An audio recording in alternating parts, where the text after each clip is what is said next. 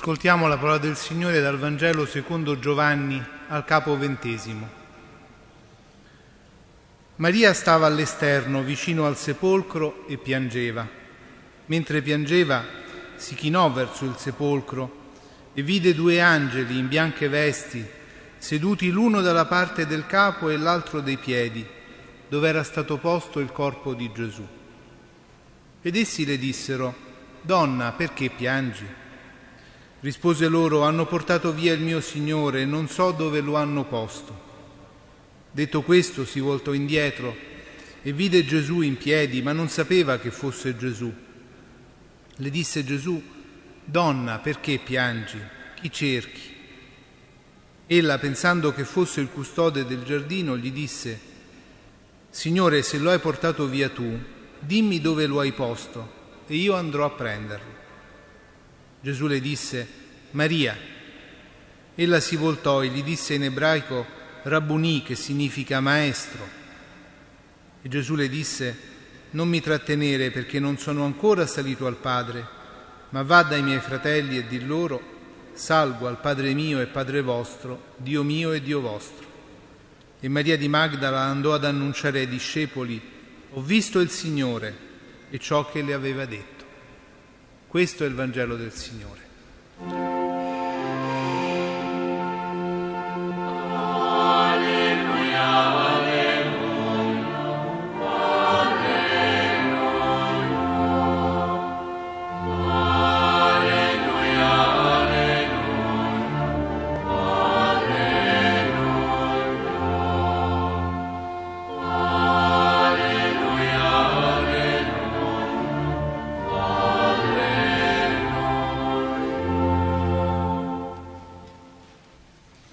Cari fratelli e care sorelle, è bello tornare ad ascoltare questo Vangelo della resurrezione. Tante volte la vita, il mondo vogliono come togliere la speranza.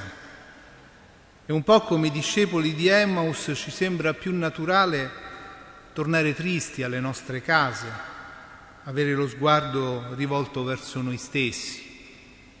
Ma oggi questa festa di Maria di Magdala, che viene definita dai padri della Chiesa l'apostola degli apostoli, torna a fare risuonare il suo annuncio.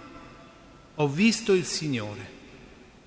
Maria di Magdala è colei che per prima ha incontrato Gesù risorto e andò per prima ad annunciare ai discepoli il suo incontro con il Signore. Ma non è solo Giovanni a parlarci di Maria di Magdala. Tutti i Vangeli ne parlano. L'Evangelista Luca ci parla di Maria che fu liberata da sette demoni. Assieme a un gruppo di donne, lei era tra coloro che seguivano Gesù assieme ai discepoli. E non era un fatto scontato per delle donne seguire Gesù, un maestro, ed è così che lo chiama Rabbuni, perché per una donna a quei tempi seguire un maestro, avere un'esperienza religiosa, vivere al di là della cerchia della propria famiglia era un fatto molto difficile, quasi impensabile. Spesso disprezzate dalla società, vittime di violenza, come purtroppo accade ancora oggi, le donne non avevano voce nel nome. Ma Maria di Magdala si distingue e si distingue nel gruppo di quelle donne, perché anche i Vangeli di Marco e di Matteo la citano e la citano sempre durante la passione, accanto alla croce di Gesù, al momento della deposizione del suo corpo e al momento della sua sepoltura. Cioè Maria è testimone della resurrezione, certo, ma perché è anche testimone della croce.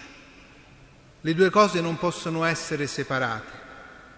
E allora oggi la figura di Maria ci parla in particolare del suo amore fedele e pieno di compassione. Maria rimane accanto a Gesù nel momento più duro, più difficile, lì dove i suoi discepoli sono assenti. E non è facile neanche per lei rimanere accanto a quel sepolcro vuoto. Cioè accanto ad una sofferenza grande a cui non sa dare risposta, non trovo più il Signore, non so dove lo hanno posto. È l'esperienza in realtà quotidiana, questa sofferenza, di chi vive accanto a tanti sepolcri di dolore di questo mondo. Quanti, quante donne non sanno dove piangere, i loro figli, i loro cari, tutti quelli che muoiono dimenticati spesso nei viaggi della speranza. Per stare accanto alla sofferenza c'è bisogno della compassione e della fedeltà. E la fedeltà è un amore che non dimentica e che Maria ha imparato proprio dal suo maestro, Gesù, il vero maestro della compassione. E allora oggi Maria ci insegna ad essere per tanti annunciatori di resurrezione, di una trasformazione di questo mondo, che deve iniziare dal nostro cuore e che nasce proprio da una preghiera costante, fedele, appassionata. In fondo davanti al sepolcro Maria è anche testimone di questa preghiera. C'è un fatto evidente, il corpo di Gesù non c'è e questo la porta a chinarsi verso quel sepolcro, come se cercasse qualche indizio che potesse rivelarle dove è il suo Signore. Ecco allora che in quel gesto di chinarsi c'è tutto il senso della preghiera. Bisogna chinarsi sulla sofferenza di questo mondo per iniziare a vedere qualcosa Chinarsi vuol dire andare più in profondità, non rimanere in superficie, all'evidenza apparente delle cose. Ecco, Maria non si rassegna al male e continua a vivere con passione quell'amore verso il suo Maestro. E in quel chinarsi trova una domanda. Donna, perché piangi? Glielo chiedono gli angeli, come degli amici che non fuggono davanti alle lacrime di una donna che è sola e impaurita. E quella domanda si fa consolazione per tante lacrime che sono ancora oggi versate. Chiedere il motivo delle lacrime è un modo per essere vicino, è un segno della compassione che Gesù stesso ha vissuto e allora è proprio Lui a porre la domanda, donna, perché piangi, chi cerchi? Gesù stesso si fa vicino a quelle lacrime e ci mostra che Dio non è mai indifferente davanti al dolore degli uomini. Gesù è risorto perché non ci sia più la morte e ogni lacrima sia asciugata. Maria, che non riconosce subito Gesù, lo scambia per il custode del giardino e lo riconosce da quella voce che la chiama per nome.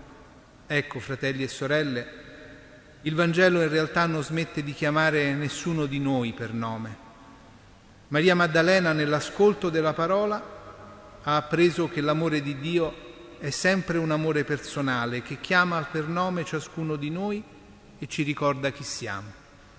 In quel nome ricorda che il Signore ci conosce e ci ama.